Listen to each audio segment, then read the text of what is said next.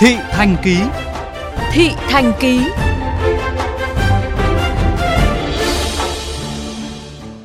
Thưa quý vị, hơn 2 năm qua, thành phố Hà Nội đã thay áo cho vỉa hè bằng việc lát đá tự nhiên. Đáng chú ý là sự xuất hiện của đường lăn, các vị trí hạ hè dành cho người khuyết tật di chuyển. Trước đó cũng đã có một số vỉa hè thiết kế đường cho xe lăn. Tuy nhiên cho đến nay, người khuyết tật hầu như không thể hoặc rất hiếm khi sử dụng được phần đường này.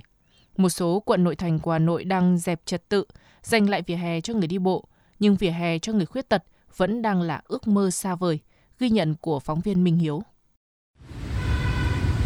Thưa quý vị, có mặt trên phố Yết Kiêu, Hà Nội trong buổi sáng hôm nay, chúng tôi ghi nhận tình trạng ô tô xe máy đỗ tràn lan trên vỉa hè, dù là điểm trông giữ xe được Sở Giao thông Vận tải cấp phép hay do người dân, các công ty, công sở tự ý dừng đỗ. Khi gửi xe máy tại một điểm trông giữ và thắc mắc rằng xe đã chắn đường lăn dành cho người khuyết tật, chúng tôi được nhân viên lý giải như sau. Vạch đây rồi làm gì đó, người mù nó có đi đâu, mù nó đi làm sao được. Tình trạng tương tự hàng quán xe cộ chiếm dụng vỉa hè cũng xảy ra trên nhiều tuyến đường khác mới được lát đá tự nhiên.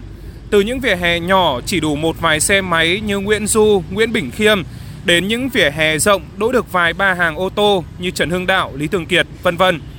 Theo một số người dân, đường dành cho xe lăn chỉ là hình thức bởi ngay cả khi không bị chiếm dụng thì người khuyết tật cũng không thể sử dụng vì gạch vỡ, gồ ghề.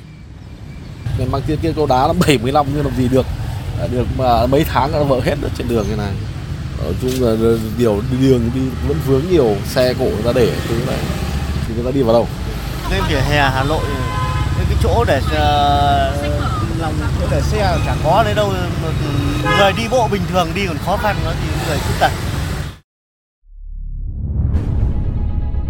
Sáng nay, quận Hoàn Kiếm đã ra quân đảm bảo trật tự an toàn giao thông, trật tự đô thị, vệ sinh môi trường, phục vụ Đại hội Thể thao Đông Nam Á SEA Games 31. Trên một vài tuyến đường, vỉa hè đã thông thoáng hơn, người đi bộ tranh thủ tận hưởng cảm giác thong dong vì không biết vỉa hè được trả lại cho họ có lâu không. Chuyên gia giao thông tiến sĩ Phan Lê Bình bày tỏ sự ủng hộ với nỗ lực của các ban ngành chức năng trong việc giành lại vỉa hè cho người đi bộ. Song cho rằng công tác này cần được thực hiện thường xuyên để dần dần thay đổi cách sử dụng vỉa hè của người dân, thay vì mang tính chất thời điểm trong từng chiến dịch.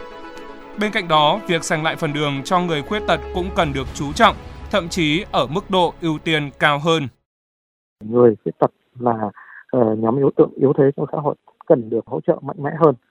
Trong cái bối cảnh mà cái hệ thống hạ tầng nó vẫn còn chưa tạo điều kiện thuận lợi cho người khuyết tật đâm ra người khuyết tật sẽ ngại ra đường. Cơ quan quản lý nhà nước tạo ra những đường uh, lăn dành cho xe lăn.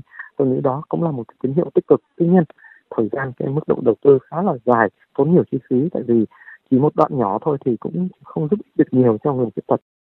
Đồng tình với quan điểm này, tiến sĩ Võ Thị Hoàng Yến, Giám đốc Trung tâm Khuyết tật và Phát triển cho rằng các cơ quan quản lý đã có những chính sách hỗ trợ giao thông cho người khuyết tật, nhưng việc thực hiện và giám sát còn nhiều bất cập, dẫn đến lãng phí và hiệu quả thấp. Và rào cản về giao thông tiếp tục cản trở người khuyết tật đi học, đi làm và nhiều cơ hội phát triển khác.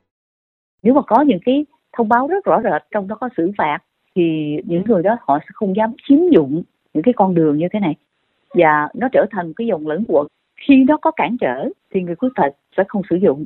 Mà khi không có người khuyết tật sử dụng thì người ta nhìn vô người ta bảo là có sử dụng đâu mà xây dựng những công trình như thế này. Những cái chương trình ra quân như này dày rất tốt mà tôi nghĩ là nó sẽ tốt hơn nữa nếu có thể mời gọi các tổ chức của người khuyết tật cùng phối hợp.